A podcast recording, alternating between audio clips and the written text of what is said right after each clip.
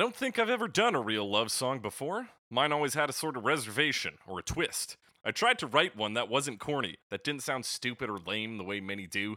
I think I succeeded. I was pretty happy with that. David Byrne, in an interview with himself on a special feature for the DVD release of the live concert film Stop Making Sense.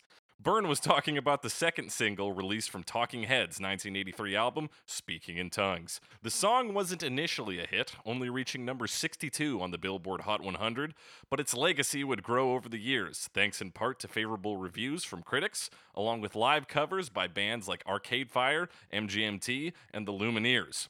A 2011 drama film starring Sean Penn took its name from this song and featured David Byrne performing the full song after someone erroneously attributes the piece to Arcade Fire. This love song stayed true to Talking Heads' experimental nature by having the band members switch instruments. Bassist Tina Weymouth played guitar, guitarist Jerry Harrison played a Prophet synthesizer, and Byrne played both guitar and a separate Prophet synthesizer. This switcheroo, along with the basic ostinato pattern played on the guitar and mirrored by the bass, were both moves the band believed to be associated with naive, inexperienced musicians. That's right. It's the month of love, and we're talking Talking Heads. This must be the place, Naive Melody, this week on Lover Me.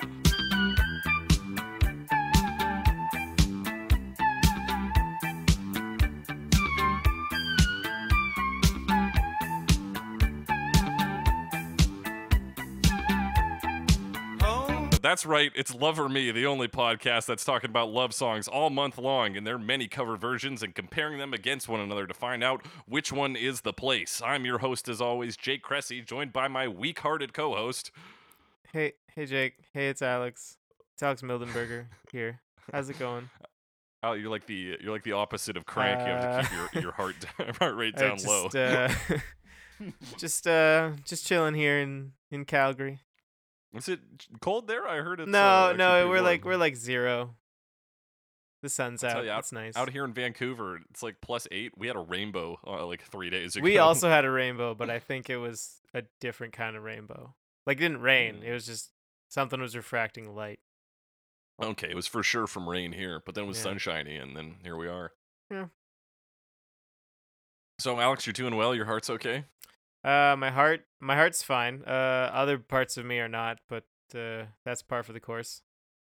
Yeah, it's just the way it Yeah. is. Is it how's how's your heart doing? Is it is it I think it's I aching? think it's all right. Yeah. Not no no aches to speak of. It's uh just doing regular heart stuff, just pumping blood and shit. Pumping blood? Yeah. Well, I mean, if I was a, a basketball fan, I'm sure I'd be uh, yeah, uh, yeah, all up, shit. up and ends, whatever.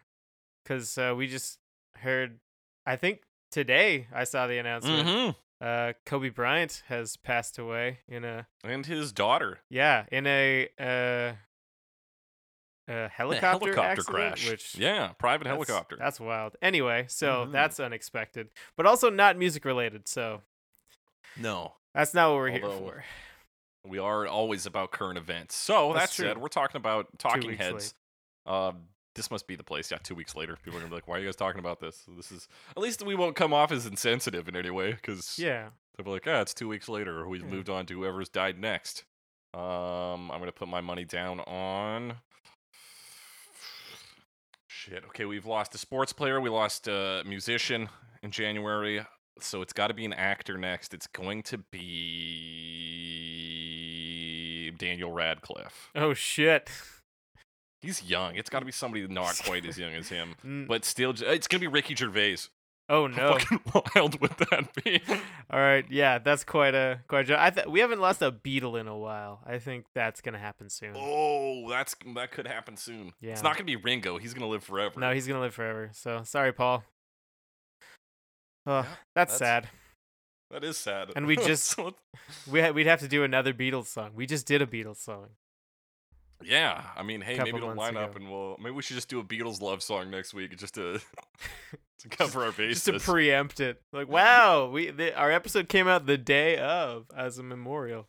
Amazing. That might be the heat we need. People will be like, did these two independent podcasters from Canada murder Paul McCartney? So every single episode will just be a memorial for another living artist. And then eventually, maybe we'll get one. yeah, we might just time it right. Okay. Yep. That's that's gonna be it. All right. Um, Alex, we're talking Talking Heads. You're the Talking, Heads Talking guy. Heads. Tell me everything you know about them. About Talking Heads? Yeah. Uh, they're like a new wave type band. Started out in the late seventies. Uh, four members. Uh, David Byrne's, a weirdo. He was on um, what's it? The the Sack Lunch Bunch recently, which is pretty cool. Uh, little little comedy thing on Netflix.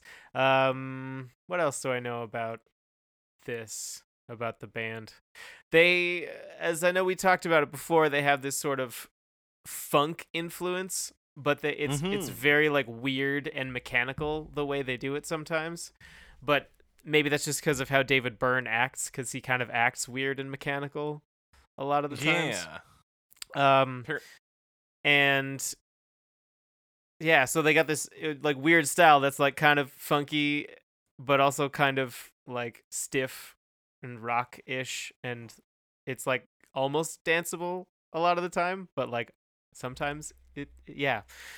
They're an interesting band of like kind of contradictions in some places and they, yeah, it's an odd group. I was also Yeah, listening talk- to the to Stop Making Sense and Tom Tom Club plays on there, which is kind of an offshoot of Talking Heads and it's like we it's weird cuz they're like Mm. rapping and stuff, but it's like old school and also yeah. Right. It's like when like Frank Zappa also raps on an on an album, and it's like it's not really rap in the way we know it, but just kind of like talking. Like kind of like rhythmic eh, yeah. hmm It's And, more like- like, beat poetry.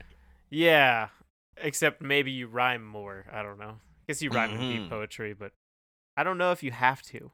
I don't know beat don't know, poetry I- well enough. Beat poetry is more about spelling, I think. You always and, and repeating words and stuff. Yeah, It's about like turning the words themselves into like like noise almost. time to brush up on my Kerouac. Oh yeah, buddy. I was thinking about Jack Kerouac the other day. Nah, because in my head I was like, man, I just need to fucking get away to California, and I'm like, no, it didn't work in the '50s. It's probably not gonna work now. No, at least like the the destination is slightly different, but I don't know if it's much better. L.A. versus? San Francisco. Work on an almond farm illegally. Good luck with that. Uh, yeah. So I guess the other thing about this song you mentioned um, before it uses the Prophet Five synthesizer uh, for a lot of the sounds. There's I think three or four synth sounds, like three main ones. yes, there's like three Um, main ones because it was uh, so it's David Byrne, it's the guitarist Jerry Harrison, and also the session musician uh, Wally Badarou. And uh, I, I there's a video on on YouTube of like I think it's I don't know who it is. It's someone I think who sells synthesizers, and they're like, we're recreating the sounds. They were created on a Prophet Five. We have a Prophet Six. Like it's the same thing basically, but it's newer. Right. And uh, so yeah, it sounded pretty good. And if if I were to buy a polysynth, which I want to one day, um, it would probably be something like that. Personally, so Yeah, I mean it's hard to argue with the with just based on this song alone. It's got some fucking good noises. mm-hmm. So yeah, this is uh this is a love song by Talking Heads, and it's uh sort of bizarre in that it's quote like straightforward. It's just a, a, a straightforward love song with without any uh reservations or twists. But in true like David Byrne weird fashion, it's uh he calls it a uh the, a love song made up almost completely of non sequiturs, phrases that may have a strong emotional resonance but don't have any narrative qualities. It's a real honest kind of love song. Yeah, it doesn't really tell a story. It's just a series of things that are like, this kind of sounds vaguely romantic. And when you put it all together, it kind of creates this picture of a relationship without talking about things that happen necessarily. Mm-hmm. And you It's- get these, the yeah, these sort of like, yeah, it's like almost like a collection of images, and I feel like, because I Greta was listening to it last night, and she was like, just listening to the music and stuff. She was like, oh yeah, it makes me think of like a like a real backyard song, like you know, just hanging out at a cookout kind of thing. Yeah, And- I sorry. And for me, I it- not necessarily that image, but it does give me some kind of nostalgic feeling. Yeah, I would say to me the feeling is very like like cozy. Like it's Mhm. it's it's this it's these two people and he talks about like coming home to this relationship a lot. Like like where you, you the chaos of the outside world is there, but you come to this place and and now you're together and that um, kind of protects you and and you're on the same team or whatever. Yeah, you're on the same team. I would say it's Yeah. both the chaos of the outside world and also uh, with the inside world, what's in your head. Right. Um, should we jump into the lyrics? Yeah. Yeah, we should talk about the lyrics. Um, so yeah, the the first the, it's a it's a minute of a minute and five seconds of instrumentals before we even get to the first verse, and it opens with the the word home, and it's that word is like focused on for a second before we jump to the rest of that line. So I think right away that's kind of a trick that you know gives us that cozy feeling. We've already been kind of lulled into this this pleasant place by the music, and then the first word we hear is home. Yeah, definitely sets the mood. Mm-hmm. Literally just home, and then you just have a second to just sit with it. Yeah. And then we get the full line is where I want to be, pick me up and turn me around. Um, should we read the whole verse and then go at it line by line, or should we just Let's- go line by line? I line? say let's at least do the first half, and then we can. Okay. So pick me up and turn me yeah. around. I feel numb, born with a weak heart. Heart. I guess I must be having fun. So I, I mean, for me, talking about picking up and turning around sounds more like uh like dancing, kind of. Mm, yeah, Uh, for uh, sure. That's what I'm getting out of that. I also um, associate it with it seems to be particularly in films and stuff when the like young kids see their dad or something, he'll pick them up and kind of spin around with them, right? Yeah, I guess so. Or or even like if you look at I mean it's not so much picking up but yeah, just that action, which doesn't necessarily have to be like kids. Now I'm thinking of Titanic where they're spinning around at the like dance and the camera keeps Mhm. switching between their faces and sometimes that gets swapped out with other things in Right. gifs or whatever. Um so that's what I'm thinking of right now. But it's that kind of an action where like they're holding each other basically. Yeah, it is. It, it is some kind of embrace, Yeah. And I guess whatever whatever image that brings up. Again, it's not like a real narrative, like he says. It's just emotional imagery. It does bring up a loving image. Mm-hmm. And then I feel numb, born with a weak heart. Guess I must be having fun. So I guess that's part of the spinning around.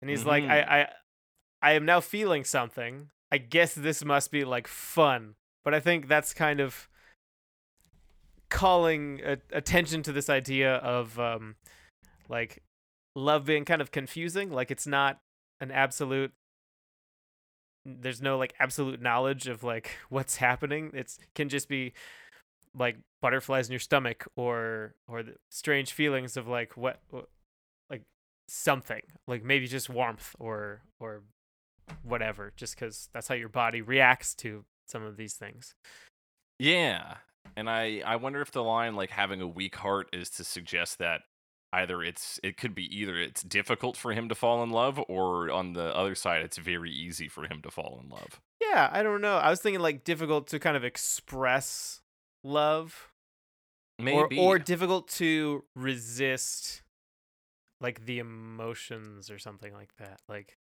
he has to Mhm. go with i feel like it could mean many things many of which are contradictory Yeah, and I feel like that does play well. I think maybe with I feel numb, born with a weak heart, if we take the heart to be an emotional core, maybe his his feelings of numbness are born from not necessarily having the like emotional literacy. right So it and in finding this because in this feeling says, I guess I must be having fun. So he's uncertain, but like because he's maybe not used to this kind of emotional experience, but he's like, I guess this must be having fun. You know, Uh, uh, there is that idea, especially when you're new to any sort of like relationships. You're like, well, I, I guess this is good. yeah I don't- it- I don't know for sure, but- or something Yeah. right and uh, yeah I, I also see it like yeah with the the weak heart the feeling of like um like the heart dropping or whatever and the nervousness and the whatever that associated with early or, or associated with sort of romantic feelings a lot of the time like you just feel that a lot you know Mm-hmm. so there's you can't like hold your heart up it's sinking or whatever. Right. Which is all, of course, kind of metaphor for just a feeling. Mm-hmm. Yeah, because Yeah. I guess the like feeling numb is a condition of of some drugs, and Yeah. like often some that people take recreationally. So it's also like comparing that to love, which makes you feel certain ways. You're like, oh, I yes, I'm feeling things, so, so I must be having fun. Yeah. Or like anytime you get an adrenaline rush, you kind of go like a Mhm. little bit numb. Yeah. And like I, I guess your blood probably leaves your extremities or whatever. So like Mhm. your hands kind of go numb. I don't know if you get that. I'm sure most people do. That's got to be normal. yeah. Uh, just so like fear or whatever, like primal reaction. So yeah, Yeah, yeah. So the less we say about it, the better. Which uh, we're doing the opposite of that here. We're saying a lot more about it. Uh, we'll make it up as we go along. Feet on the ground, head in the sky. It's okay. I know nothing's wrong. Nothing. Mhm. All right, so so less we say about it, the better. Um, I've, I'm talking about not being overly analytical about what's happening. I think, and just like let's just Mhm. go with the flow. It's very like, yeah, that that particular kind of attitude around uh, romance that you see in a lot of movies and stuff, and I guess songs. And maybe it's a good idea. I don't know. Yeah, maybe it's that sort of like unspoken. Like we don't need to speak it because we both feel it, right? Right. And then, so for feet on the ground, head in the sky. I mean, what I would associate that with feet on the ground is is like reality, and then head in the sky is sort of unreality or like having uh, maybe lofty. Lofty's maybe the wrong word. Uh, not necessarily living in reality. So like this kind of two aspects there of of the reality and the sort of fantasy side of things. Mm-hmm. that make And I wonder if, yeah, I wonder if particularly for somebody like David Byrne, who is fairly eccentric, if uh, l- there was this this worry maybe that finding love would mean not having his head in the sky anymore, right? But in this experience that he finds, he, his feet are on the ground, so he's well grounded, but still able to to be an oddball and still be weird. Right, and still have like these somewhat eccentric but thoughts about um how the relationship would would happen Mm-hmm. uh, or or wh- how it would turn out um but also still be grounded like it's it sounds crazy but it's realistic cuz he's still on the ground yeah. and he knows nothing's And, wrong Yeah, it's okay. I know nothing's wrong. Which uh, some people relate to the the naive line where they're saying like, "Oh, the the twist to this song is that you know he's just being naive and he's sort of covering up details." But I uh, I don't know. I don't think I agree with that.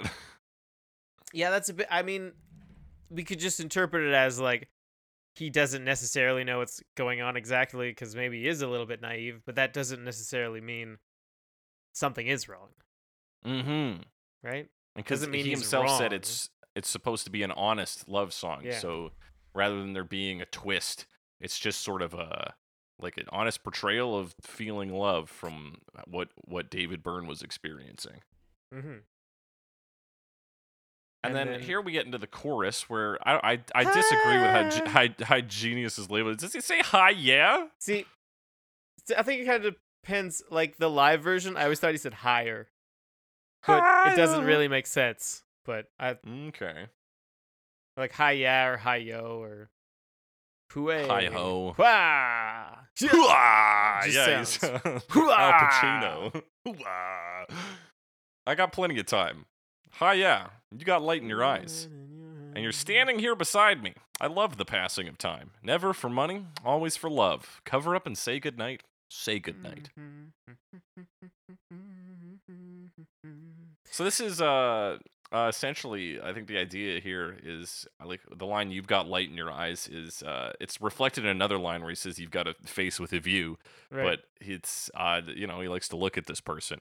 right. There's there's something inside them, I guess, with the light in their eyes and also their face is pretty. Would be my two interpretations. but- Right. And I think the like having light in your eyes, I think usually refers to like a uh, kind of the eyes being the window to your soul or whatever. To the soul, Um, yeah. Usually refers to like a happiness, internal joy or happiness. So he Mhm. seems to uh, at least read a feeling of happiness off the other person, which kind of is reassuring him. Uh, And he seems to just be staring at them, like they're just like looking at each other in the eyes, which is a pretty kind of like a romantic cliche, you know, just like, Yeah. staring intently in one another's It's yeah, eyes. it's an intimate act, and that's Yeah. how they in Scientology tricked you into trusting them. Is you have to stare at a person for five minutes. So uh, that's what this song is about. Uh, That's, that's exactly what this song is about. Uh, that's what we're Scientology. No, so he, he says I've got plenty of time, and I think that Yeah. refers to like in regards to spending it with you, the person I love. Right, because it's like I don't have anything else to do because this is what I want to be doing mostly. And then he says, "I love the passing of time," um, kind of when they're Which I- together. Yeah, and you're standing here beside me. I love the passing of time. I think those two lines are linked specifically. Yeah, and to me, that I just get the feeling from that that it's like, I, I just I, we're, like we're not doing anything. We're idle, and but I Mhm. still love it because we're spending it together. Like that that enhances it. So it Yeah. it doesn't matter that nothing's going on because of that togetherness. And I am looking at the genius annotation talking about a willful denial of anxieties. A- And I Mhm. don't know if that is something I agree with. No, And talking it's about does not that he wants time to stop. It's just that eh, there's nothing happening really other than time is passing. Well, yeah, because he already says he's got plenty of time, and he loves the passing of Yeah. time when they're standing there beside him. It's it's a it's a saying that yes, I I would love to use the time I have, which is a lot, with you. I love that we pass time together. There is no freezing a moment. This isn't Time Stand Still by Rush. It's Oh, I'm not looking back, but I want to look around me now.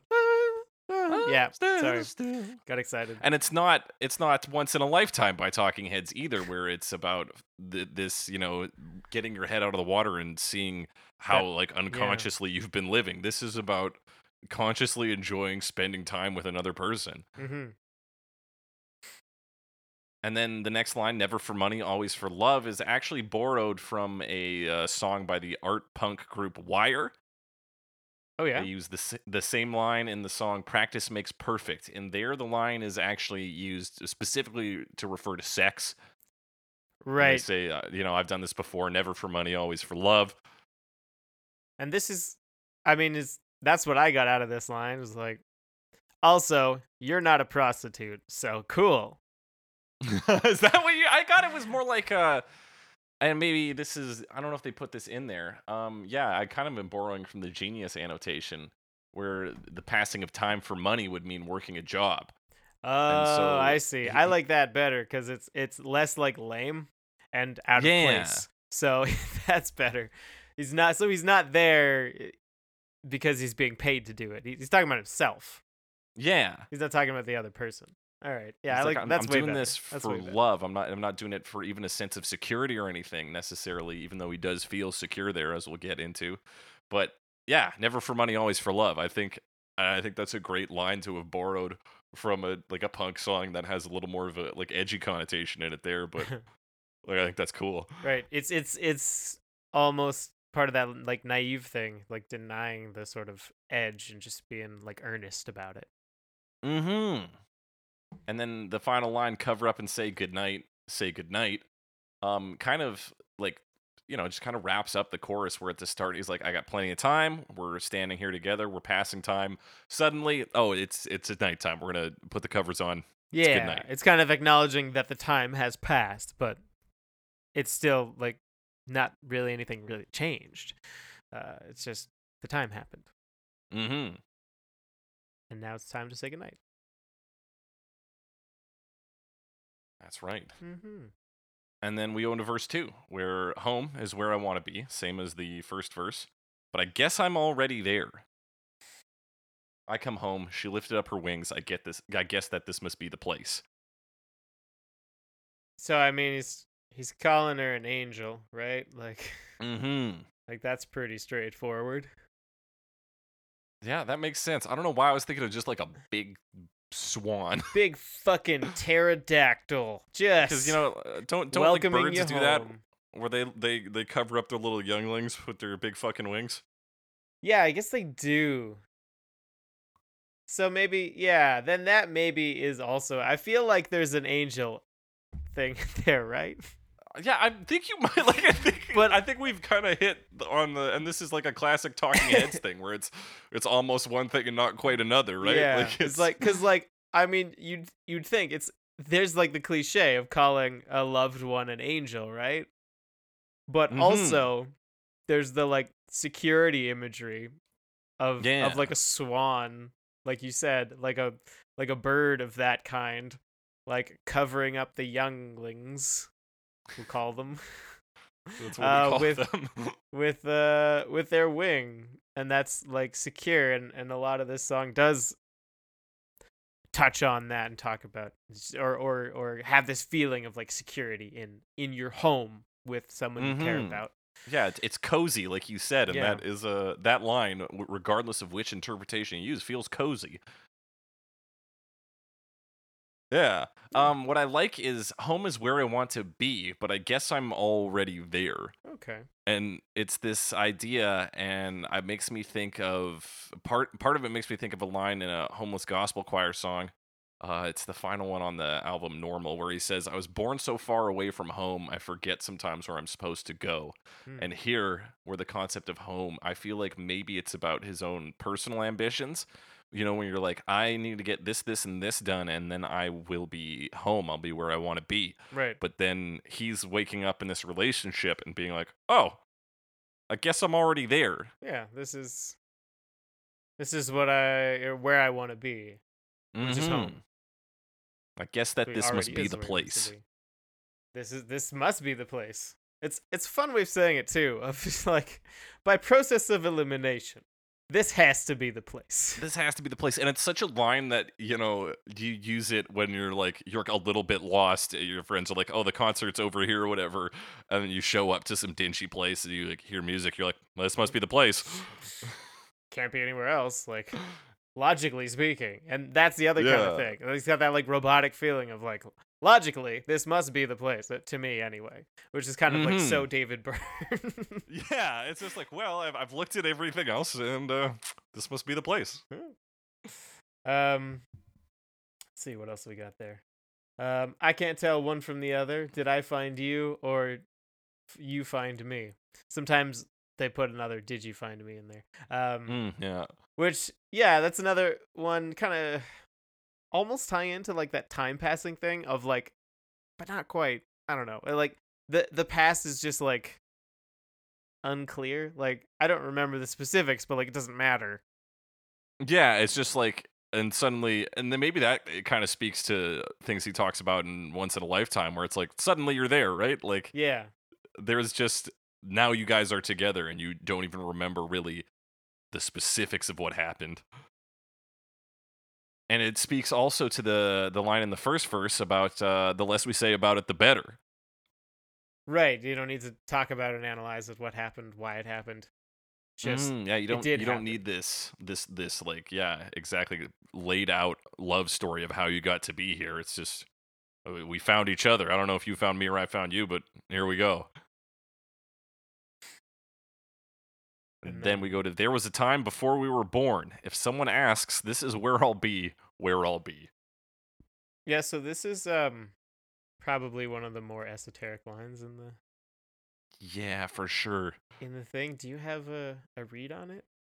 Um, this is again me kind of pulling from the the genius annotation where they talk about this idea that of how uh, apparently in Plato's Symposium, Aristophanes tells a story about how long ago humans had two faces, four arms, four legs, two sets of genitals, and then uh, gods were like, "Hey, fuck you guys for being human, split everybody in two. and that's like the concept of soulmates. But I, Ah, so in some sense, the t- there was a time before we were born. I also kind of think of it in like the the collective, like sort of unconsciousness kind of thing, where we were all, we're you know, we are all one kind of, if you want to call it hippy dippy nonsense. But there was a time before we were born where we were really, truly just one person. And if somebody asks, that's where I'll be. I'll be sort of living in that mind state. right. So this sort of like concept of of like this shared unconscious of like where souls go or whatever. Mm-hmm. Maybe before life or between lives or however whatever you're yeah, wherever it is, is. where you, you where you like remove the lines between what is you and what's everything else, right? Right. Did you ever read uh, the His Dark Materials books? The No, In I didn't- is that the, the golden compass and yeah, the Golden Compass, the Subtle Knife, and the and the Amber Spyglass.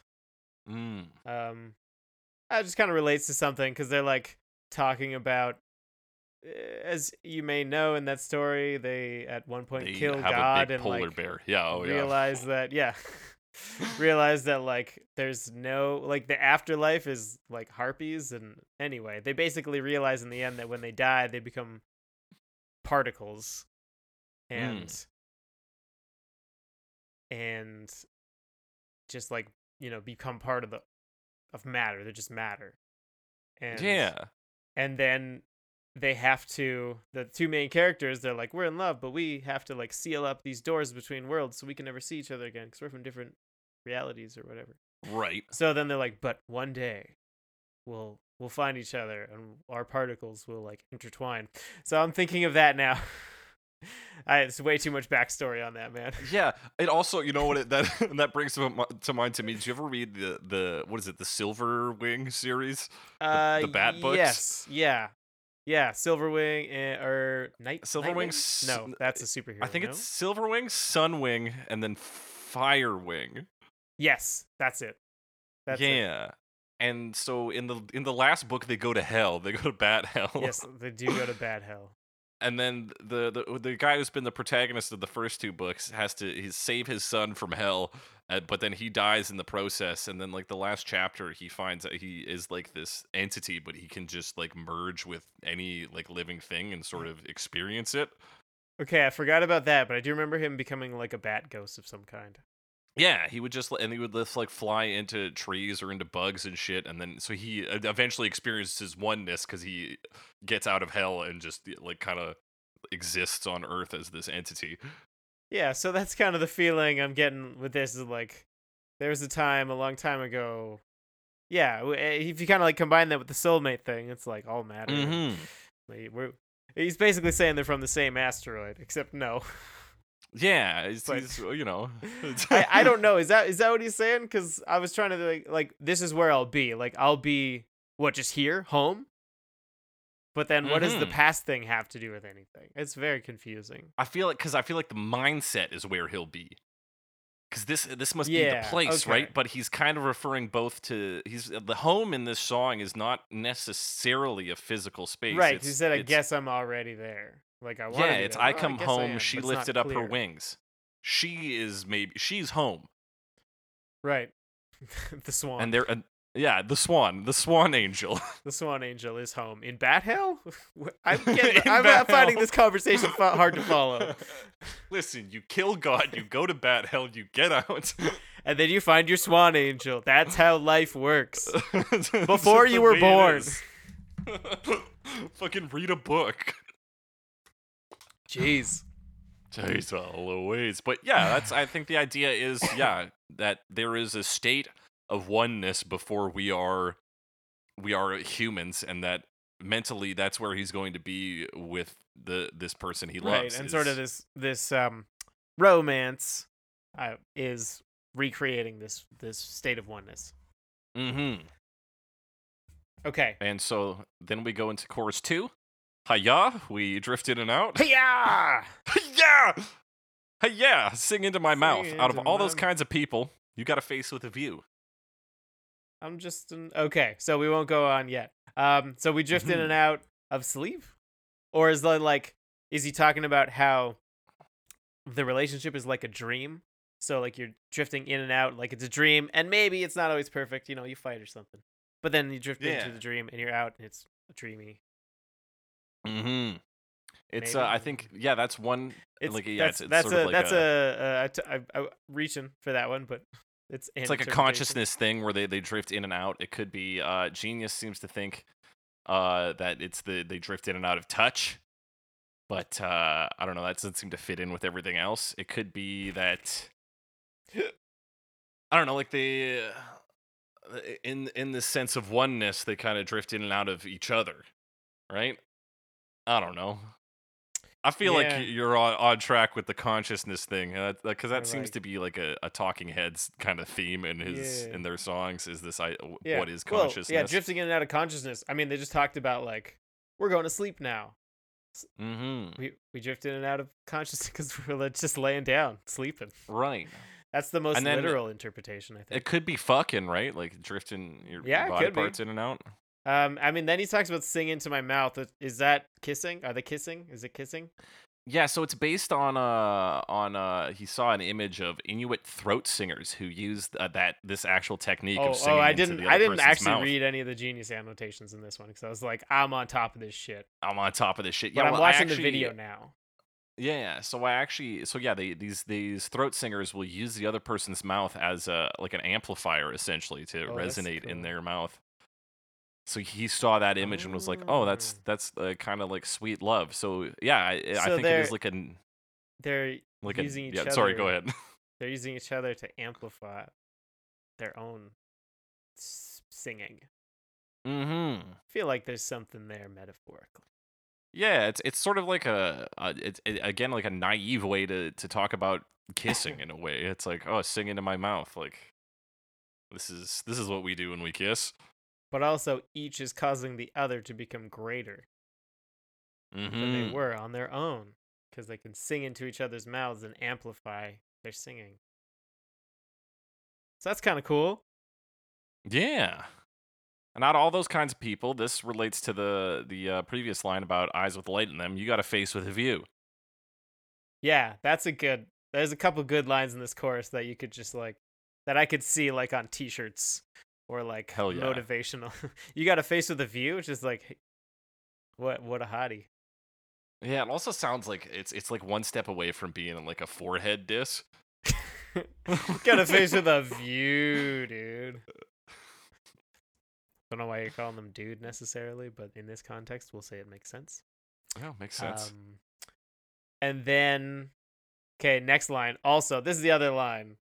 Mm-hmm. that I think like I I can see this on a mug, you know, like or or someone's what like I'm just an animal looking for a home. Share the same Yeah. space for a minute or two. Like that's the line, man. That that's is the the, one. line. We're it's like we're just animals, you know. Nothing matters. Everybody, Mhm. you know, we're we're hairless apes. So fuck it. Let's just be in the same area generally cuz we kind of both like it. I- It's it's it's like uh I don't know. It's like a very just a, a simple like primitive concept. Yeah, and it's like love, man. It's basic. Mm-hmm. Whatever. It's basic. Share the same space for a minute or two, and you're right. There's a, a sense of scale in this. I'm just an animal, and we're only going to share this space for a minute or two. Yeah, it's like, temporary. what our lives are. It's it's fucking quick. And then we get into the next one. You love me till my heart stops. Love me till I'm dead. Eyes that light. Oh, let's actually let's do just the just the first two lines because the last two are I think the most difficult maybe in the whole song. Ooh. But yeah, you love me till my heart stops. Love me till I'm dead. Because we're gonna be together forever. Forever. A minute or two, which is forever. Yeah. And then yeah, eyes that light up, eyes look through you, cover up the blank spots, hit me on the head. Ow. Ah, Werewolves of London.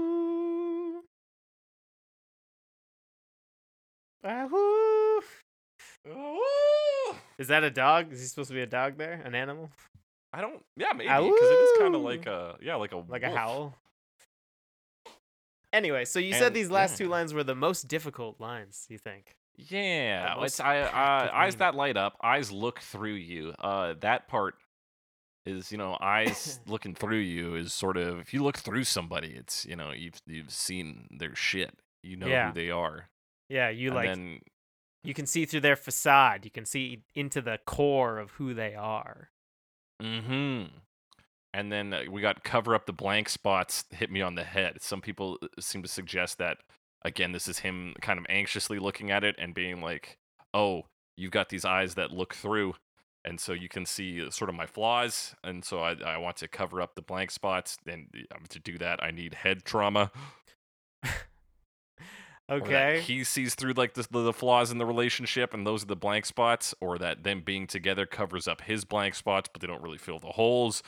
And I don't know; those all feel like too too, you know, too dark for me for this yeah, song. yeah. I mean, I could definitely see it. Like there are blank spots, and like either we know they're there, we acknowledge them, and we we live with them, or we help each other cover up the blank spots or something like that. Mm-hmm. Like we're working together to make each other better people, like the singing thing, where they amplify each other's singing Yeah. by singing directly into each other's faces.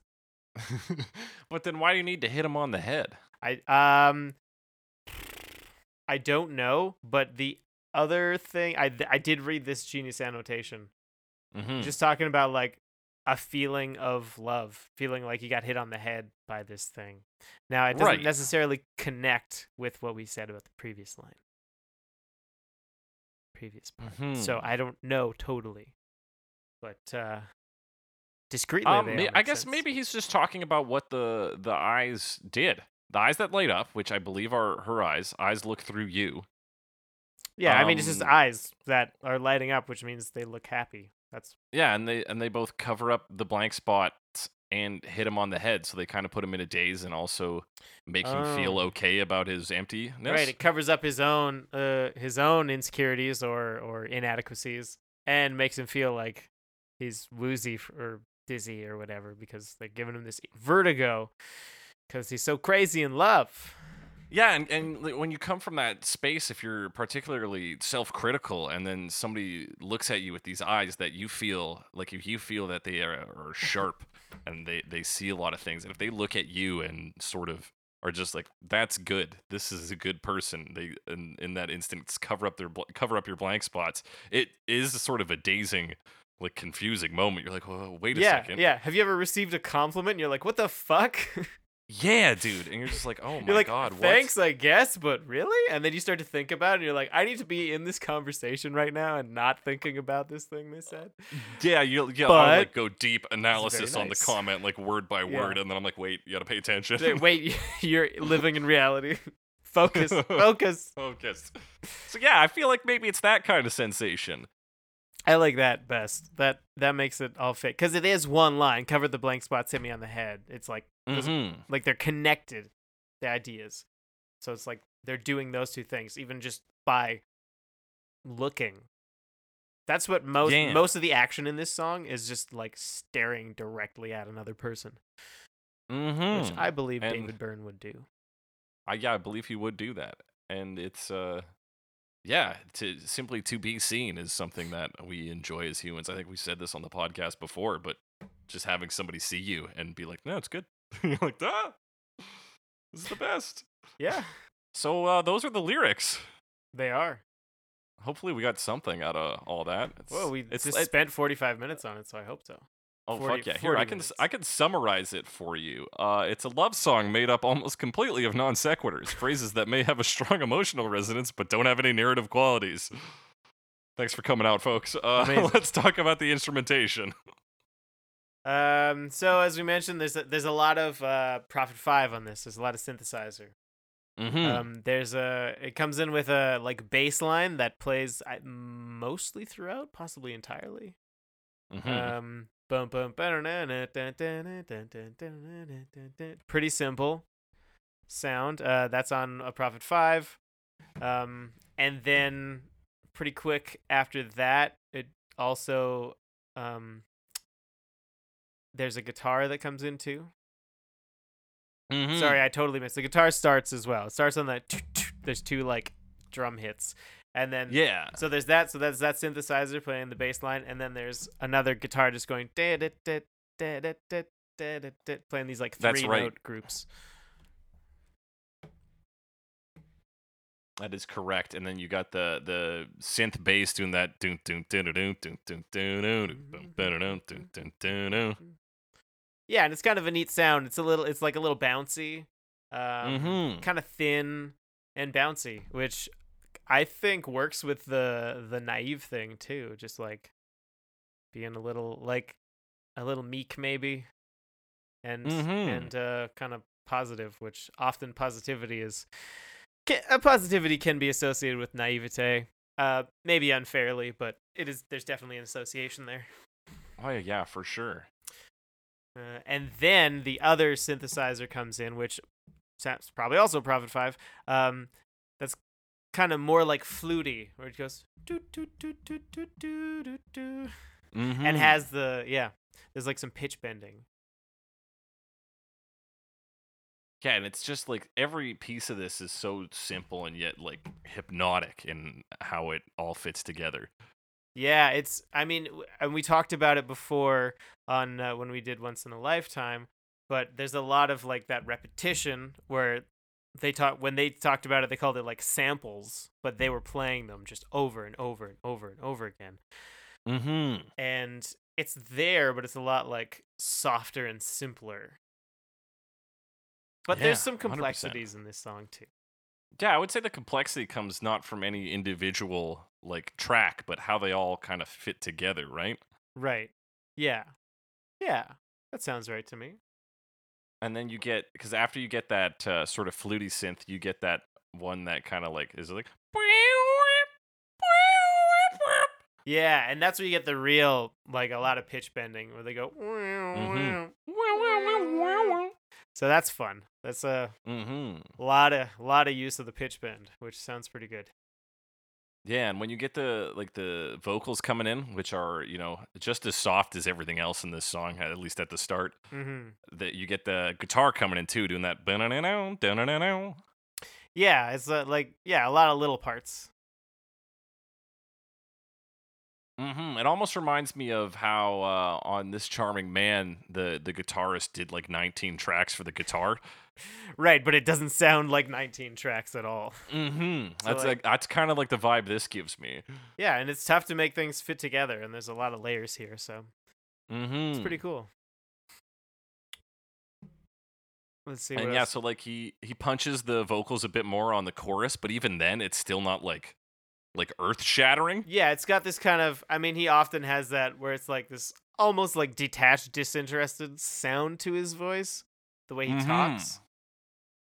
Um, although maybe this isn't as much of that, especially on the verse. It's kind of less of that on the on the chorus, I should say, and and that higher, higher, whatever it says. Um, really like is used, I think, to good effect to get punch punch it up a bit. Mm-hmm. It really brings you into the chorus where the like another synth line comes in there and kind Yeah. of starts punching things up But too. it's, it's kind of uh, almost a little fluty too, where it's just like do do do do do do do do. Yeah, that's right.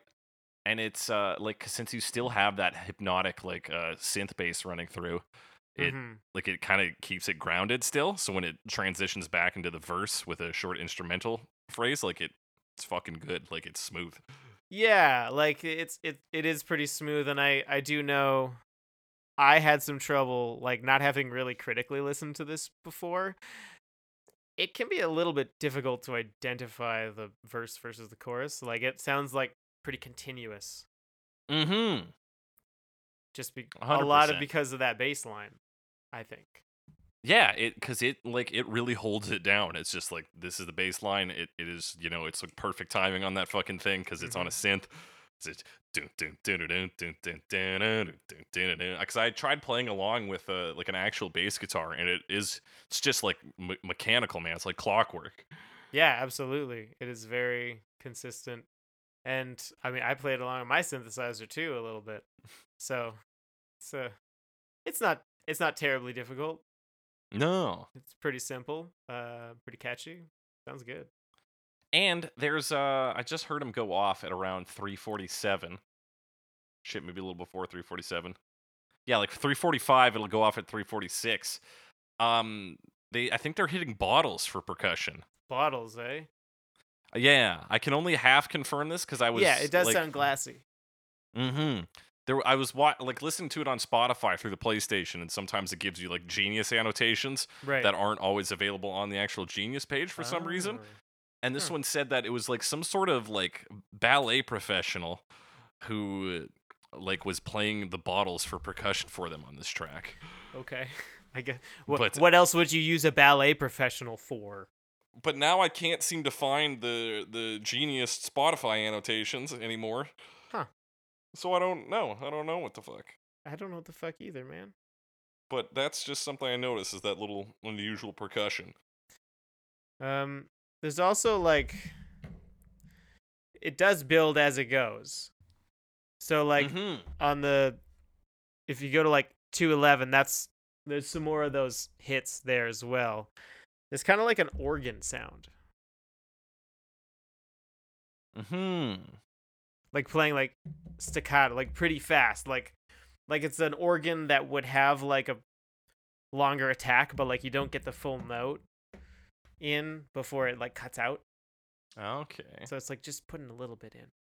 Just a little bit. Yeah. Yeah. So like you kind of grow that that grows throughout and there's some interesting sounds later on. There's like like if you get into like the outro section, there's like some more like boodoo and like those organ sounds and like some kind of distorted percussion that sounds like that bottle, but like if someone took that bottle and just like distorted it a bit Right. or maybe a lot. Um, I don't think it's, yeah, I don't, know how think it's that much. Distort a bottle. Uh, but it sounds distorted as well. Yeah, it's kind of like just broken up. And I thought that might be some kind of cowbell, but glass makes more sense based on what it sounds like. Yeah, yeah, hundred percent. hmm And so yeah, you get these sort of like unusual instrumental choices, even amongst some pretty like standard synth, like unified synth. And Mm-hmm. then they're like, we're gonna throw in bottles for percussion. That's just like wouldn't think of those working together, but they they come together almost seamlessly.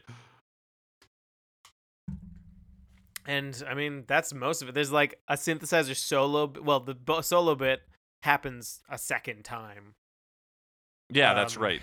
and yeah i mean it, like we said it kind of builds there's more of this like kind of chaos this other stuff coming in as you Mhm. go with that organ and with the bottles and uh there's another like really deep synthesizer again if you go to like 210 Right.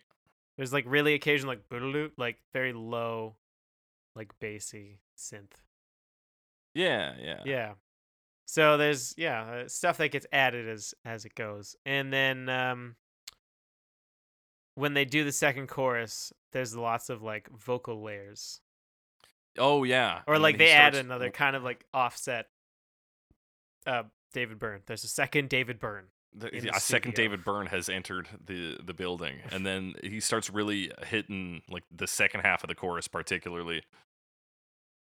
Like love me till my Love heart stops. me till my heart stops and then there's two of them yeah if we sang it at the exact same time we'd have an offset but it would be hard to Hey, yeah, do. buddy.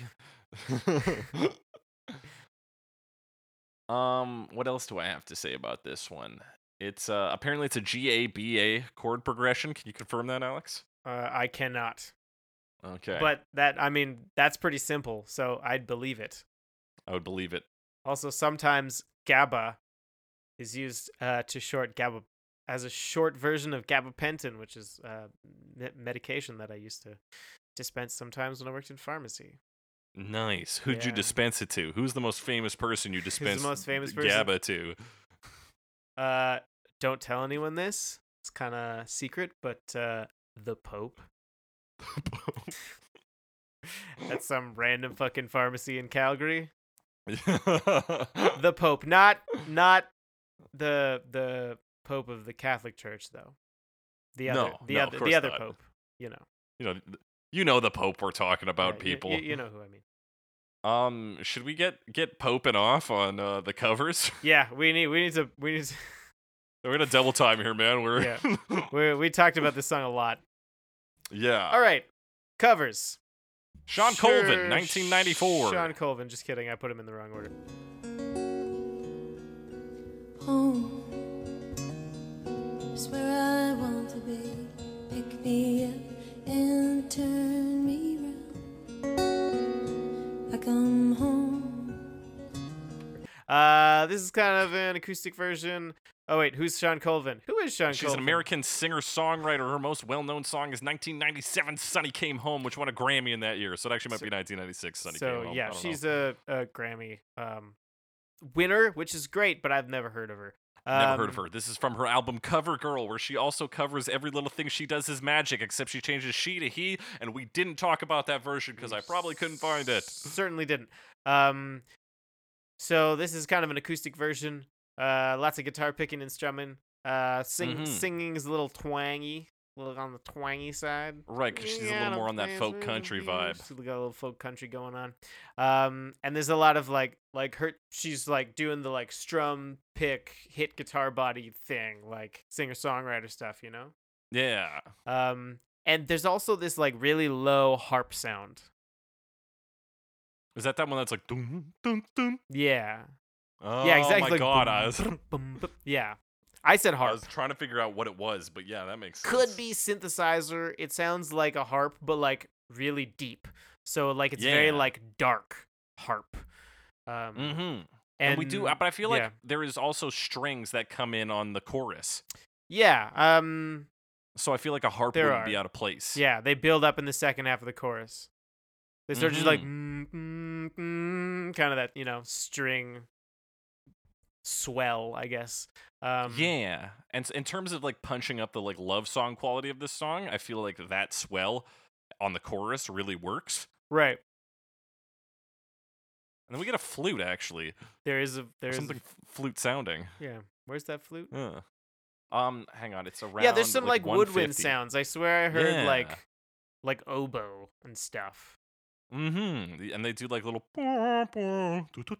Yeah, so like there's some there's some instruments on this one. Um it's it's kind of it's like low key version. Like it's singer songwriter with some backing acoustic stuff.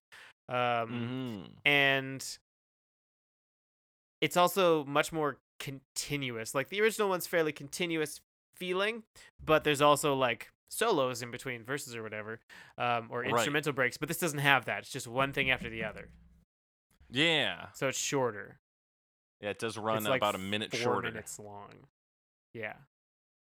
So yeah, just go, and uh, it's sparser, a little shorter. Um,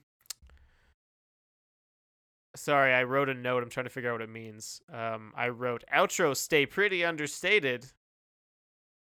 Um, and it's Hmm. suppo- it purports to be live because there's clapter at the end. Because there's clap clapter. Is that the correct term? No, but it should be. That- it bugs me every time I hear it. It's like The- it should be real. The term not. is applause, um, applause. but clapter sounds very, very nice. Velociclaptor. My favorite dinosaur.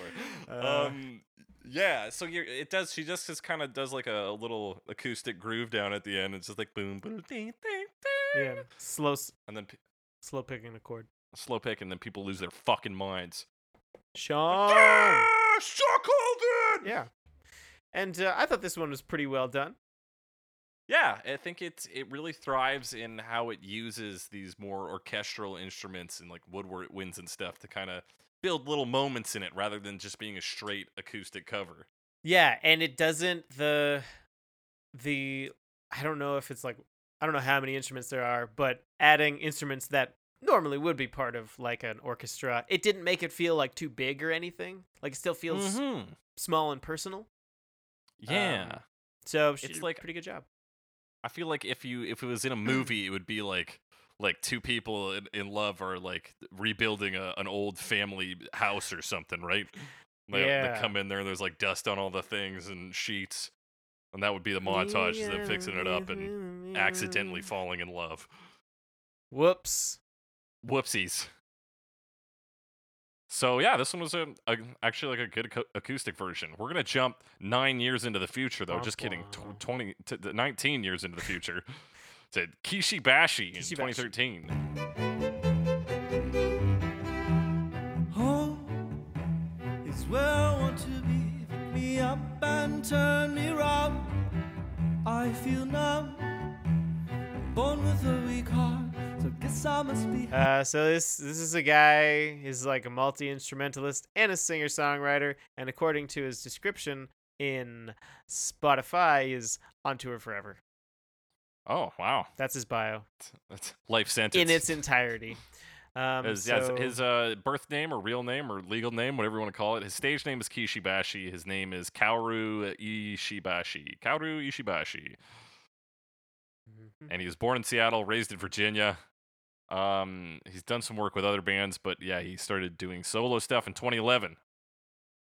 Yeah, and this is some of that. So uh, it's all strings to open it. Um, Yeah. couple stringed instruments. I'm assuming, um, where it's kind of playing like the bass part. It's not quite the same, but like it's very similar. It's playing, Yeah, it hits, like, the key boom, beats. ba-dum, boom, ba-dum, boom. Yeah. And then there's some lower and higher string sounds in there. It's kind of like Mhm, and one that's just like, "Rah, rah, rah," Mm-hmm. and then it plays a bum bum bum bum which I believe is in the original done in thirds, but I'm not sure. Okay. It does not work it. if you do it if you just because like it's thirds, but if you're in the key, sometimes it's gonna be a major third, sometimes it's gonna be a minor third. Um, Mm. So like if you just tune it to a major third, say on your synthesizer, it doesn't sound good. right. Anyway, That's- Anyway, that's so all for it's me. uh yeah, well, he comes in with that. His intro on this is uh what about 50 seconds long? No, a little a little shorter than that. Hmm, Shit, it's like maybe 30 seconds. okay, 27 seconds is how long it is.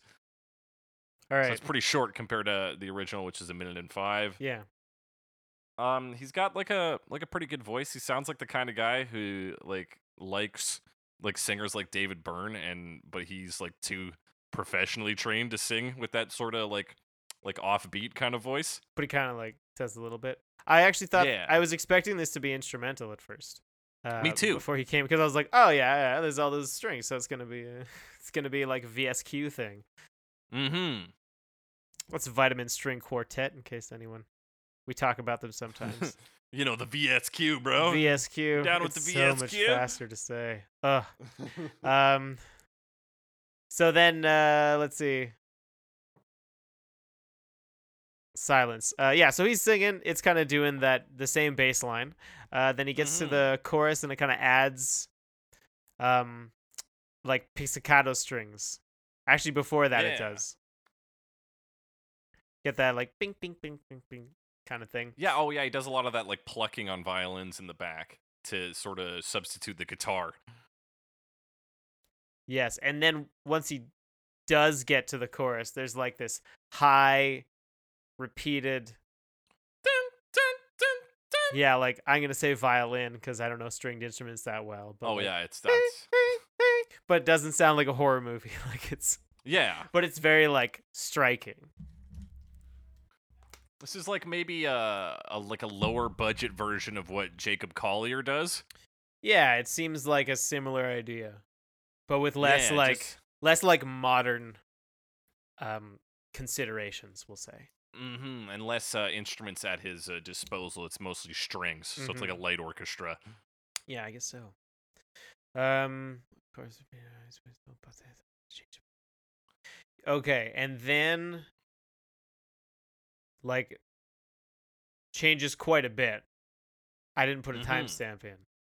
Um, it is this. This is the chorus. Second part of the chorus, right? Let me hang on. I gotta. Yeah. I gotta listen. Okay, for the "You're standing here beside me" stuff? Mm-hmm. that's where you like there's like a different bass line playing playing this like kind of arpeggio or playing like longer notes. There's a higher part playing this like arpeggio thing.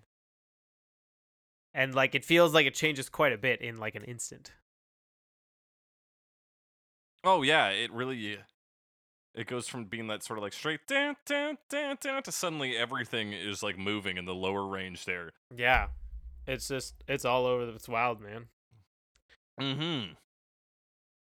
it's just yeah a lot of things happening Yeah. So like where where the last one was very like personal and small with the instruments, this one goes very big. yes and it still works i there doesn't seem to be an issue there to me Yeah, especially because well, he's still doing the biggest punches on the chorus, which is right I, pretty much in line with the original. True. That's true. And I'm sorry, there's one Yeah. more thing for his second chorus. Okay. It's like after he does his heyo parts, it's like Yeah. 235. Like the bass cuts out totally. It was out of all those kinds of people. You like lose the bass for a couple lines. And then the Oh, higher yeah. parts like playing that arpeggio and then just like goes back into the other instrumentation. Right. Yeah. Yeah. And I don't think his voice changes too much, so maybe he kind of used that to kind of punch the moment without having to strain his Yeah. vocals. Cutting out the bass briefly. is Mhm. often a draws attention. You're like, damn, what happened here? And then it's like, okay, no, it's fine. Yeah. I almost thought something was happening, but something did happen. So, but then it's gone.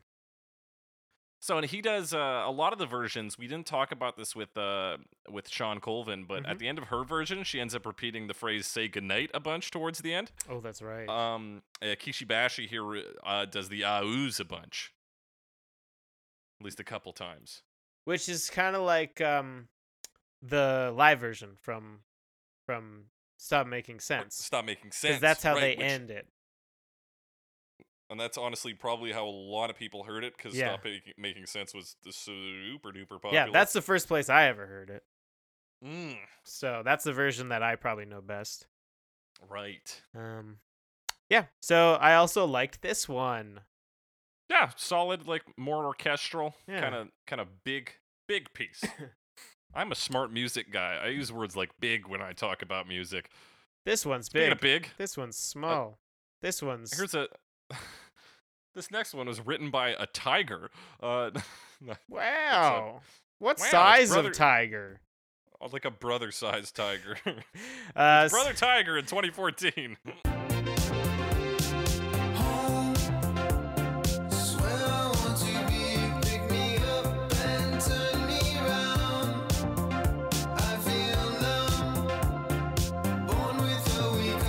Tiger, who we talked about on our Songs from the Big Chair episode, where we Mhm. talked about the entire album Songs from the Big Chair and his cover of Songs from the Big Chair. Um you can see there's a someone posted this on YouTube, but the the Mhm. background is just like a, a a lady from the 80s with what look like um like pads from from headphones uh, but I think they're earrings. Uh, they're bright orange. She's got some some polka dots on. I, am assuming this is the 80s, but it could be not the 80s easily. It Could be some other decade. right. Are you just did you see that? I don't know. Anyway, it's just she's No, staring. It's it's like a model. Anyway, not important. Um, I don't know who posted this. That's very important to me now, Alex. Yeah. So this is Brother Tiger. He's a electronic music artist. Uh, don't call it chillwave. Um, Don't you dare call it chill. I would never. This is the least chill wave I've Okay, ever yeah, I'm on. seeing this '80s mom now, and it's the it's the whole video. Yep. It's just, it's just a still of. I mean, at least it's She got- not an anime waifu. Because we've, a- a we've seen that Big before. earring, Um, or is that just I think it's a big earring, okay? but I don't know what it's made of. Oh, it's just a round thing. It's just round, I think. Like it's metal. It's just yeah, I think it's just a big round metal and someone thing. painted it orange. And it's probably sitting somewhere with chips in the paint right now. Like Mm. could be anywhere. Could be a dump. I don't know. Maybe someone still owns it. What's Yeah, the history maybe. of that earring? Nobody knows, Alex. Somebody on the YouTube comments here said that the only negative thing about this cover is that it's not long enough. I would argue that they are wrong, Yeah, and it's Because- a perfectly fine length, if not a bit too long. the response. I believe the response to that comment is it's longer than the original, or something like that. Um, but yeah, um, the, the guy says plenty, bud, and then the other guy says it's it's 30 seconds longer than the original, but okay. um, so yeah, this one's longer, and it's Brother Tiger, so it's a lot of synthesizers. Uh, more Yeah. synthesizers. Strangely Maybe. enough, though, the extra length is not in the intro. The intro is actually four seconds shorter. Yeah, it just kind of has longer like solo bits throughout, and like the end kind of loops a bit. Yeah. So yeah, this Um, is dense with synth. It's all synth and then him singing. Yeah, so it's like like the it's got that that bass uh synthesizer intro. It's a lot thicker now. Um, a lot of this like a lot of the synthesizer work is just like wider. Yeah. Like it thickens everything up a bit. Um, it adds another like kind of texture synth during that intro solo, mm-hmm. playing like do do do do do and it's like kind of doing that guitar part with the like three hits from the original. Um, Right. And then he starts singing. Um, kind of reminds me of Francis and the Lights, like a bit. Yeah, a bit. It's I, I it just reminded me mostly of Brother Tiger's covers of talk uh, not Talking Heads, Tears for Fears. Reminded me Yeah. of his Talking Heads cover Yeah. of This Must Be the Place. Oh wow, amazing! How did he invoke that? Um, But yeah, he's got a bit of that like uh like a it's a modified voice, but it's singing in an almost like- yeah, I think it's just a lot of echo or something. But yeah, it's like a more subdued singing.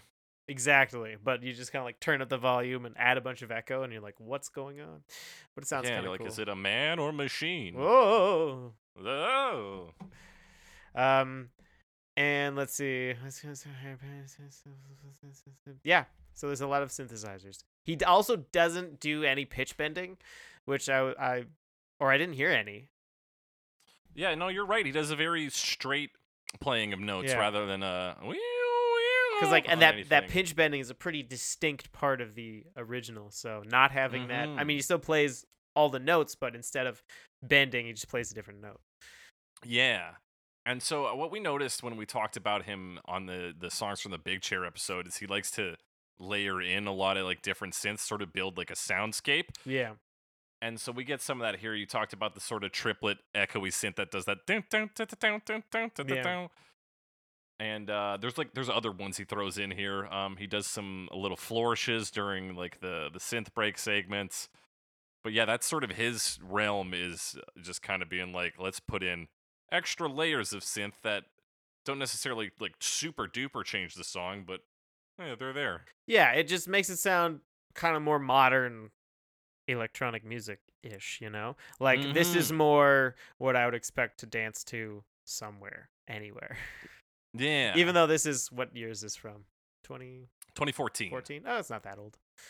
Not that old. Six It's years. older than uh, his Tears for Fears covers, which was 2017. 2016 was a million years ago. I I lied. That's yeah. Um, should we move into Iron and Wine, Alex? I'm trying to think if there's anything else about this one. He kind of has his own outro thing. Like he does the ooh oohs, yeah, but then he as has the, like, Bashi. kind of a like uh brassy type synth doing like bam, bam, bam. That's right. and that's kind of yeah. So it's it's more this one's got a little more of that like triumphant edge because it has the kind of brassy sound. Um, the synthesizers themselves are a little less like subdued and filtered. Mm-hmm. So yeah, Yeah, it's definitely, and he is. I think he prides himself on being a producer more than a singer, right? So I think his focus is always on having the, the yeah, like the track, the instrumental tracks play well. Yeah. Yeah. If you like Brother Tiger, you're probably like this. Yeah. All right. Now, let's talk about Iron and Wine in 2015 featuring Iron Ben Wine. Bridwell.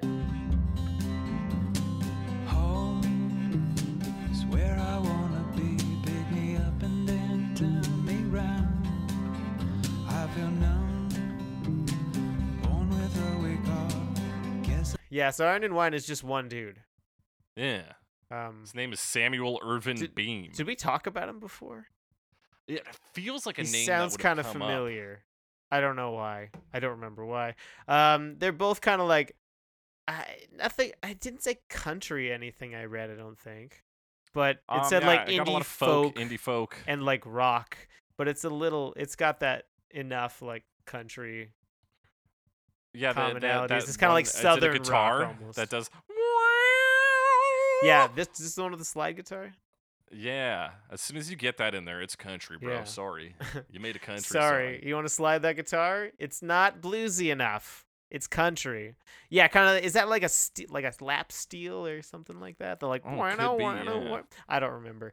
Um, So yeah, there's a few guitars in this one, um, and it's kind of again almost doing like the bass line, but it's Mhm. different. Like it's more Yeah, it- like we're picking this guitar, we're not playing a bass line, but it's like that. Yeah, and it lays down those same like key beats from the bass line, but it's just not the same like progression. Okay. Say goodnight. And Um, uh, and speaking yeah. of keys, there's like so once you get to the chorus, it starts playing a piano, but like pretty low. Okay, I must have missed that. It's easy to miss. It just kind of, like it's just boom. Get like 50 seconds in. Oh, yep, I heard it. Yeah, but it's pretty low, eh? Boom, boom. Yeah, super low. And it doesn't play very much. But there is a piano Mhm. there. And yeah, really that slide guitar kind of comes in and out. Or whatever it is. Lap I don't want to say lap steel, but it might be. Could be. Whatever that country ass sounding guitar is, it really does serve to accent Kind of piece. twangy. And then yeah. there's like an accordion or something. Mm-hmm. I, I, it might be a melodica.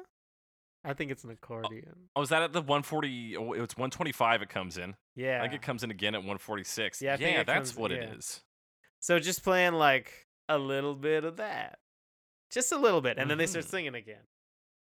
And then kind of we do the slide guitar instead. Oh, but then there's some more accordion just cuz. Yeah. So there's a lot of that like sparseness. So it's a similar idea to the original with a lot of things of like there's a lot of stuff happening, but it doesn't happen a lot at any one time. So then like yeah. we'll do the normal stuff that we play throughout and we're picking and we're playing the drums. And then oh, there's some accordion. Oh, it's gone. And then there's some of the steel. Oh, there's a lot more of the slidey bits. Mhm. but- it's like here it comes in again. Here it goes. Like it's yeah. It's that. You're right. It's the same principle as the original, but more sparse. Yeah. And this one does not waste any time. It gets right to business and does the song and then it ends. Yeah, 16 second intro, get to the first line. The the lyrics are done by 3 minutes and they do a, a some ooh, you know, outro.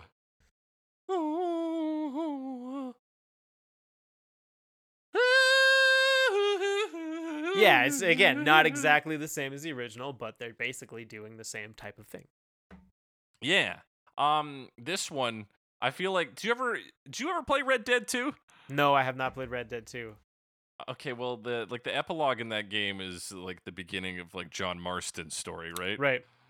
And like half of that that epilogue for some reason is like a collection of country music videos basically uh, disguised as quicktime events Ooh, ooh, quick time. and i feel, feel feel like this song could have been in the game for when you're like setting up your farmstead with your fucking wife or whatever and you're just like damn I'm trying to do right trying to do right by Jack Marston. jack His marston son Jack, which probably wasn't Jack! probably wasn't born yet. no he's he's born he's born in that game Okay, never mind. The john marston spends a lot of that game just being a piece of shit dad So I've heard. yeah Oh wait, have I heard that? I heard he was being a piece of shit. The dad part it's- was I, I, he's both a piece of shit dad, a piece of shit, and a dad. and all three. Uh, yep, all of the above. Um, so yeah, that's kind of my thoughts on Iron and Wine, featuring Ben Bridwell, who is also an American singer-songwriter and producer. Yeah. So that one's also like a lot of these versions are like, yeah, it's pretty decent. They did a pretty good job. yeah, it's just like, yeah, you did your thing with it. Cool. Way to go. Ugh. Who's up next? Let's talk about Sure Sure in 2018. Home is where I want to be. Pick me up and turn me around. I feel numb, born with a weak heart. Sure, sure. So this is a band. Uh, they they're like kind of an indie band from I believe California. They Los Angeles, California, bro. They've been Um, around since 2014. yeah they like record in their house. They have their phone number on Spotify if you want to give them a call and talk. Oh yeah, they got it on their website too. Um, so yeah, uh, we could have asked them to be on. Honestly, I guess we could have. I, I just thought about that. I could still. Well, I got to get a better setup, and then I could run the phone call through the audio interface and get it to both of us. right? Oh yeah. Hmm. Interesting. Like, we'll we'll work it out. So But yeah, they they call themselves experimental pop, and this is their most popular song on Spotify. So the beginning, their intro bass line, a synth bass line, sounds a little bit more like it was programmed on a uh, on a sequencer, um, and it's like pretty low. It's like very low. Yeah, very low. It's not exactly the same as the original, but it's like bum bum bum bum bum bum bum bum. So it's more like that kind of a thing. Yeah. Boom, boom, boom, boom, boom, boom, boom, boom. Yeah, so they're like missing a few things, and then they sort of come in with an acoustic guitar, and there's some drums. Kind of stick, yeah, it's like sticky drums. hitting each yeah, other. lots yeah, of very sticks. sticky drums. Um, and then they do that like do do do do do do do do do. So they play that fluty synth bit too. Um, Yeah. And they're kind of like, but now there's also a guitar. That is not the same as the guitar from the original. It's more like the That's kind of right. like we'll pick a bit and do some chords and do some picking and like it's not clear to me when you choose to do one versus the other, but sometimes you do Mhm. one and sometimes you do the other. Like, Yeah, it's this like ambient acoustic, just kind of like filling in spaces. and they also they they have this organ that comes in too. Yeah. Oh yeah, just around uh 34 seconds there. Yeah. They kind of go boom, boom, boom, like build up these chords with this like wavering organ. Kind of almost like rotary, but not really. Right. I, I'm sure it's digital. Like, yeah. or, like, at least- from- yeah, it's it's not like an old school rotary organ or anything like that. no. Could be, uh, but I, I would I would suspect no. Um, and there's a right they they play during the chorus the high synth part like on the guitar Oh yeah, it's and like it sounds pretty good like the way they have the guitar tone and the way they play it. Mhm. i i like it i like the And it adds a bit of that yeah. kind of funk to it. It's like a well funky guitar, you know? Yeah, which the original kind of had, but to a degree, like in a Talking Heads way, that's maybe not totally logical, Yeah. Whereas this one kind of drags it to the forefront. or It's maybe look is totally logical. is. You Maybe know, it is. Like whatever makes it less danceable but still funky. That Yeah, makes things Talking Heads. They looked at it when they were producing it and they said, "Yep, this must be the funk. It's, This the must right be amount." the funk. All right, that's gonna be a song. Is it a song? That's gonna be a song. It's gonna be a song now. Um, they do uh they do group singing on the chorus, don't they? Yep. They sure do. They sure do. And the drums kind of the drums were that were more like stick hits and stuff are now like straight rock beat um Yeah. and then they do the little solo Mm-hmm. with the boop, boop, boop, boop, you know all that um Yeah. and then the second verse very similar but the the bass synth like changes a little bit it's a little bit longer like attack like it ta- like it takes a little longer to get the no- like the notes a little bit more spread out Um, Right. the other one was a little bit more quick Right. And then they bring back the organ in again. mm-hmm mm-hmm and then eventually we're gonna build to like hand clap. No, first we get the guitar that starts coming in. We s- heard something like this, similar to this, on I believe the Rush episode, mm-hmm where it's like that guitar that starts out nice and quiet and then starts getting louder and louder and louder. Right That's around like two minutes. right i think uh, you mean the 205 Yeah, where they're like diddle diddle diddle diddle diddle is that what you're talking about yeah. Then it goes. to. I, I ca- I called it an arpeggiator i didn't think it was a guitar didn't think that was a guitar. but I don't know. It's just kind of got this echo. Makes it sound like a different kind of wave, man. I just feel like the distortion on it is very guitar. I That could be wrong be. though. And then it just cuts out, Yeah. and then they do another verse. Do another verse. God. Um, doesn't sound like it says I'm just an animal. It sounds like it says oh just an animal. That's what I got for you. oh, Ju. Oh, just an animal. Which kind of fits. Yeah. Oh, just an animal looking for a home. Yeah, Just it's- it's 100 percent what they say. Oh, just an animal. The other thing about that guitar in the chorus is like it's very clean. That's part of the funkiness, Mhm. I think, which is like Yeah, very clean. It cuts right through the mix. It, it draws Yeah. honestly more of my attention than the vocals do. Yeah, the vocals are a little less interesting. But again, I Mhm. would say overall, I liked this version.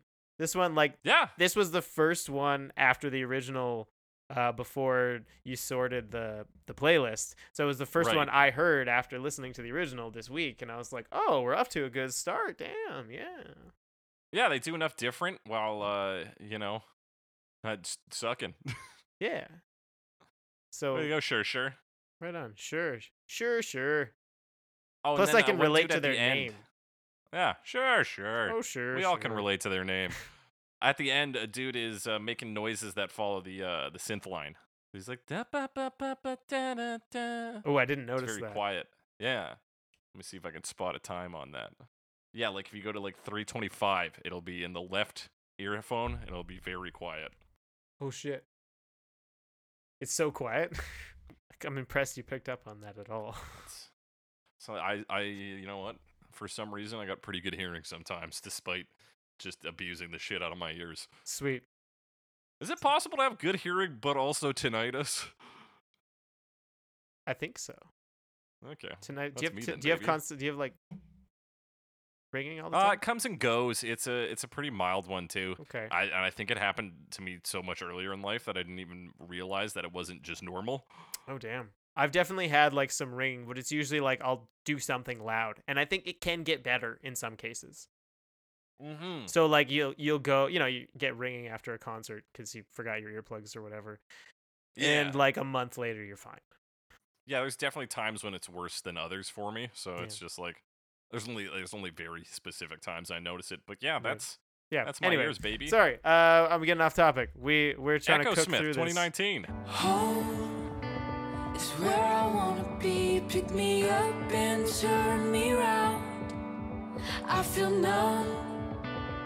Born with a weak heart.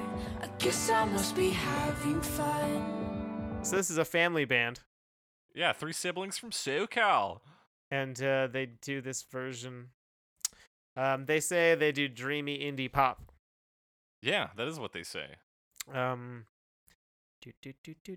This is one of the first and one of the only ones I think to actually do like a a, a bass guitar for the bass line. It definitely it sounds a lot different from the other ones.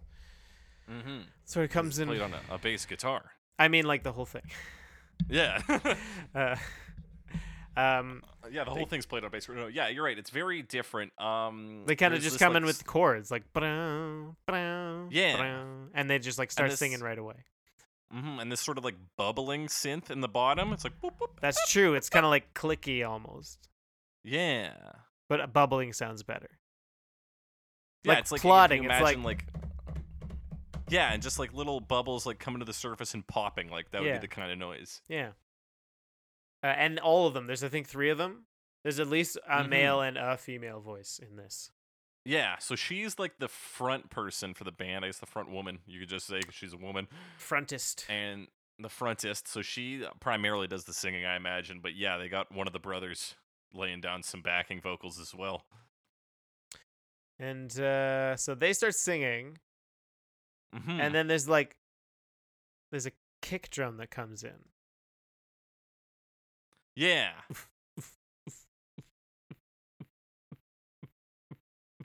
And then like the bass at this part is just playing like kind of like held notes. And the guitar's Yeah. kind of doing some like picked stuff. Um, and then once they get to the chorus, it's like there's just distorted guitar that comes in. It's just like strums, yeah, which is yeah. Right, because we get the kick lot, drums yeah. in. The the bass actually mirrors the synth chords that have been going on.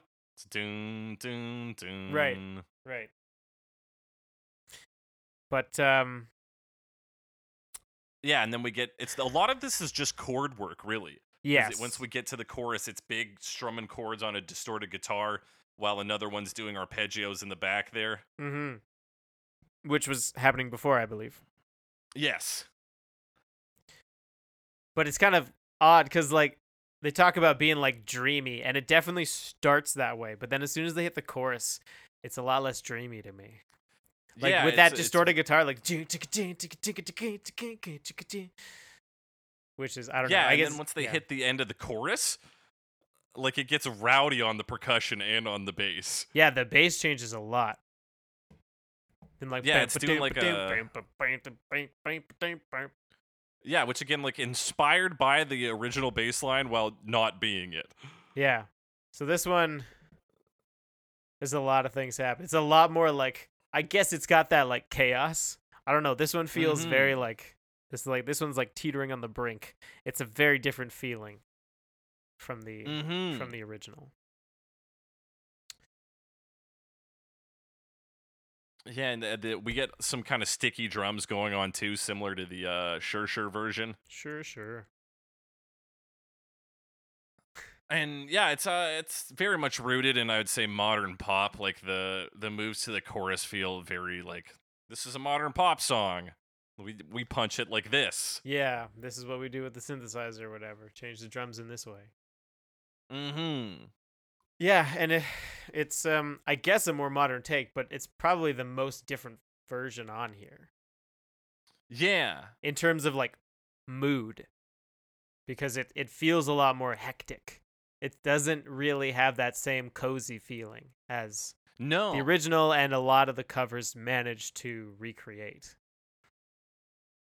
Yeah, it's more like a like a jerking from a sort of comfy state at the beginning where it's like Yeah. dun, dun, dun, to this very active, very yeah, like you said, chaotic. Dun, dun, dun, dun, dun, dun, dun, dun, dun, dun, dun, dun, and you're like, oh God, Jesus, love, what is Love. it? Ah. So it's uh it's wild. It's a wild Yeah, version. it's, I uh, don't totally know how I feel about it yet. I'm having trouble Yeah. formulating an opinion. It is there's a lot different. And that's I think for you and I having done this project for Yeah. as long as we have, different is exciting. Yes. and that that releases releases endorphins and i'm like yes different but then at the same time i'm like but is it good But yeah, I'm trying not to be too much of like a neophile, but at the same time sometimes you listen to a whole bunch of really samey covers, but we didn't have a bunch of really samey covers this week. Mhm. So usually it's like breath of fresh air. This one's actually different, but this one is very different. But a lot of them have like differences, like we discussed. You know, that's what Yeah. this show is for, man. it's based on that to man the show. And uh, but yeah, the, it's just the feeling. The feeling is very different. yeah i i would say um maybe to to finalize my to crystallize my opinion on it Mm-hmm. it is it does things differently and i think it is of a higher effort and higher quality than a lot of covers we see a lot of modern covers we see where it's just some dickhead playing acoustic guitar and being like no this is the song or imaginary future or whatever the fuck his name is Imaginary future. uh yeah so it's it's better than that so i would say it is i probably i think they did a good job at achieving what they want to do but it is not for me is would be my final verdict on this Fair enough. Fair enough. I can respect it. It's not for me. Yeah. Okay. Speaking of acoustic covers, Speaking of lazy pricks, it's Kalaska in 2019.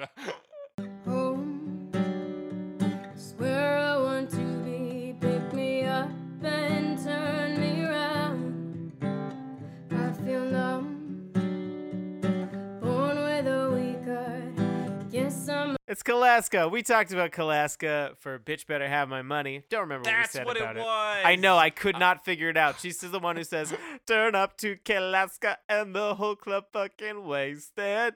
did. That's that's her version. Yeah, I was like looking through her songs. I was like, "Is it like she's done several songs we've talked about?" Uh, but I yeah, it took me a while, but I found it. I found it. Um, yeah. And I so- thought it was uh, better now, and I looked and I was like, nope, okay. Nope, not there. Yeah, I definitely checked that. She might even have a cover of it. Um, Probably. She uh, like releases, or at least they used to release a cover song every week on YouTube. I've checked her YouTube channel. She still posts fairly regularly. It's been like once every two weeks, maybe. Yeah, for for bitch better have my money. I give her a hard time for spending half the video just like talking about her Patreon or whatever. Oh, Uh, she doesn't do that in this video, but in this video it is listed as brackets Kalaska violin cover. Ah. Uh, so I don't. I think it's her still playing the violin. So she does add a violin. well, let's talk about let's talk about the song, and I'll I'll bring up the violin when it comes up. It's gonna come back. So to introduce the song, as we mentioned, it is a person on YouTube sitting. She's sitting on a bed. She's playing an acoustic guitar and singing this song. She released this very recently, actually, on the 19th of December, which was a Friday, I believe. Yeah, it was actually that came up in my uh Now it's Thursday. Fuck. was Thursday. It's uh, when it when when she put it on Spotify. Spotify listed with a 2020 date, but it came Ah. up in my like new releases for you, and I was like, oh shit, I guess people have covered that, and then like put a list together. Oh, so this is the reason you thought of the song. Yeah, this is the reason for the season. Oh. But she was not feeling the Christmas spirit. She instead covered This Must Be the Place by Talking Heads. And yeah, I mean it's that. It's she's playing chords and singing. Like Yeah, and there is uh like violin in this, so Yes. she's got that going on. the violin comes in and does the synth solo and does So I will Mhm. say this. It's interesting to hear the violin play that, and it actually does a pretty good job of doing the like smoothness of the pitch bends. yeah. Um, but it just kind of comes in and then leaves. Mm-hmm. It comes in like one time and then it's gone. And this is billed as a violin cover, but it's barely in the song at all. And I feel like if there, like, she could have done a lot more with, been more like Kishi Bashi, Mm-hmm. but like, and like layered, like, if she's gonna do violin tracks anyway, she could do more layered violin tracks for more of the parts or whatever or something. But I just feel like there's more there that could have been done. And it's just kind of like bare bones of like, I mean, I'm sure she's just like singing practice or whatever because she sings pretty well. mm-hmm. She's good at singing. Um, and I, I don't know how she's playing guitar. She does it perfectly fine. Uh, but what I'm trying to say is, I feel like from a production standpoint, it was kind of bare bones. Yeah, and I would say like this is a the original is a fairly bare like bare bones song, and it's like key elements. Sure, We- but like there's definitely a a lot lot of of production layering. there. Yeah, and like furthermore, what we've seen with like almost every other cover version has grabbed somehow grabbed the spirit of the the instrumentation like in something where like the bass line they understand the key beats of it and they have translated it into their own song Right, you yeah. There's like and- five variations of the bass line in this that are slightly different, and they all sound pretty Mhm. good. and so like yeah it's the other other artists managed to somehow translate the music in a way that i don't think we often see where it's not the same thing but it still like registers as the same thing Right. And uh, that's just with Kalaska it doesn't register i will agree that the the violin part was awesome but it's it could be in there more you know Yeah, it's it it's in there like it- more in yeah. shawn colvin's version it's in there more in uh in kishi bashi's version Mm-hmm. But uh, I, I mean, I assume it's just like a side effect of, like you said, if she's doing these weekly or close to it, if there's not enough time to put that much work into any individual video, and I'm sure that is related to like YouTube algorithms or something. So, Mhm. in conclusion, it's all YouTube's fault. Fuck them. Yeah, and I mean, you know, maybe she just wanted to fucking nail that violin part, and she did. So, Yeah. right on. There you go. Uh, with that, Alex, we're gonna j- jump into the final verdict, which there will be three categories today: the worst version, the best version, and the the most love song version. the most love song version. All right. You- Is that going to be every here. week this month? Because it's all yeah, because it's it's love. it's all love songs on Lover Me. um, Alex, worst version of this. Why? Hmm, which is the ver- okay? So there's a lot of versions of this, and I thought they did a pretty good job. And this is gonna be kind of lame because I'm gonna totally, Mm-hmm. totally, totally. What's the word? I was gonna say softball, but that doesn't sound right. Oh, uh, um, I'm gonna have to give it to Kalaska, not because I hated it or anything, but just because it was lesser than the other versions, which I thought were pretty solid all around. yeah, I Um, agree with that. It's just kind of like a slightly lesser version of the Shawn Colvin. Not even well, I won't tell you how much lesser it is, but it's a lesser version of the Shawn Colvin version, which obviously had a lot more resources. Um, mm-hmm. but it's a similar idea with lesser execution. And the guitar playing isn't as interesting. Yeah, it's just uh, it it it fails to meet the expectations set out by every other cover version here, Yeah, which, which, brings a lot more to the table. pretty high, I thought. Mm-hmm. So sorry, Alaska, it's a bad batch for you. It's it's a bad batch for you, but you know what? Someday you'll win. Yeah, Keep although trying. she d- definitely has a similar setup to Imaginary Future if you look at her Spotify, where it's like a lot, a lot, a lot, a lot of covers with very, very similar like artwork for the singles. Yeah, They're all flowers. It's some some kind of yeah flowers or grass on there. So I mean, for that, like, obviously I've made my position on that known, so I won't restate it here because I want people to listen to uh our "What a Wonderful World" episode. That's right. So check that out. That pretty much applies Kiddos. here. Pretty much. Pretty much. Um. Yeah. Where's what's the best version, Alex? Oh, jeez, what was the best version? Like I said, I liked a lot of these, but I think the one Mhm. I liked the most, and maybe it's just because I heard it first, was Sure Sure. I Mm, really liked their version, especially that clean high guitar in the in the chorus. right. So yeah, Yeah, I, I kind I kind of felt like you were going for that one. Um, I think I'll roll with. Uh, I gotta go with Shawn Colvin. I think she did a great Mhm, job of mhm. doing a, a soft, tender version of this with some nice moments made by adding in woodwinds, a little string here and there. You know, it kept it interesting and it kept it, you know, tender and naive in a Yeah, sense. And I and think it- that's as we said, it managed to have like a light orchestra or whatever Mhm. without feeling like huge. Yeah to really be able to intimate. tone down what are such massive and like strong instruments because looking at like the Kishi Bashi version like all those instruments can go fucking hard and it's not difficult for them to do that. But to then take them and make these little just little tiny adjustments to an acoustic track just be like ah there's a little bit of string here. Here's a little bit of Mhm. flute. Like that's that's pretty fucking good. So that's the best in fact alex what's the most love song version What's the most love song version? Actually, I'm I'm gonna give it to Mhm. Shawn Colvin for all the reasons you just listed. uh, so if you want to hear my reasons, just rewind it a bit and listen to Yeah, and just uh, pretend it's Alex's listen voice. to listen to Jake say it for me. Thanks, man. Yeah, I, I might, I might have to agree with that. uh, yeah, for all the reasons I just said, it is like, and earlier today I read somebody's comment on Song Facts where he's like, "Oh, if you want to know why it's a love song, listen to the Shawn Colvin version." I was like, "Fuck you!" Like the original is a love song. Just use your fucking ears. But then also listening to this, I'm like, "Yeah, I get it." Yeah, I, I wouldn't say that the original is not identifiable as a love song relative to the Shawn Mhm. Colvin version, but she does a good job of making it Yeah, like that. Sh- puts puts a little tenderness in there, you know. Yeah. So that's been our final verdict. Uh, if you got uh, comments, questions, concerns, you want to talk about a version we didn't talk about, you want to share your opinion on the versions we did talk about, hit us up on Twitter, hashtag CoverMePod, at Jake the Cressy, at some Alex Wise Guy. You can also email us at covermepod at gmail.com.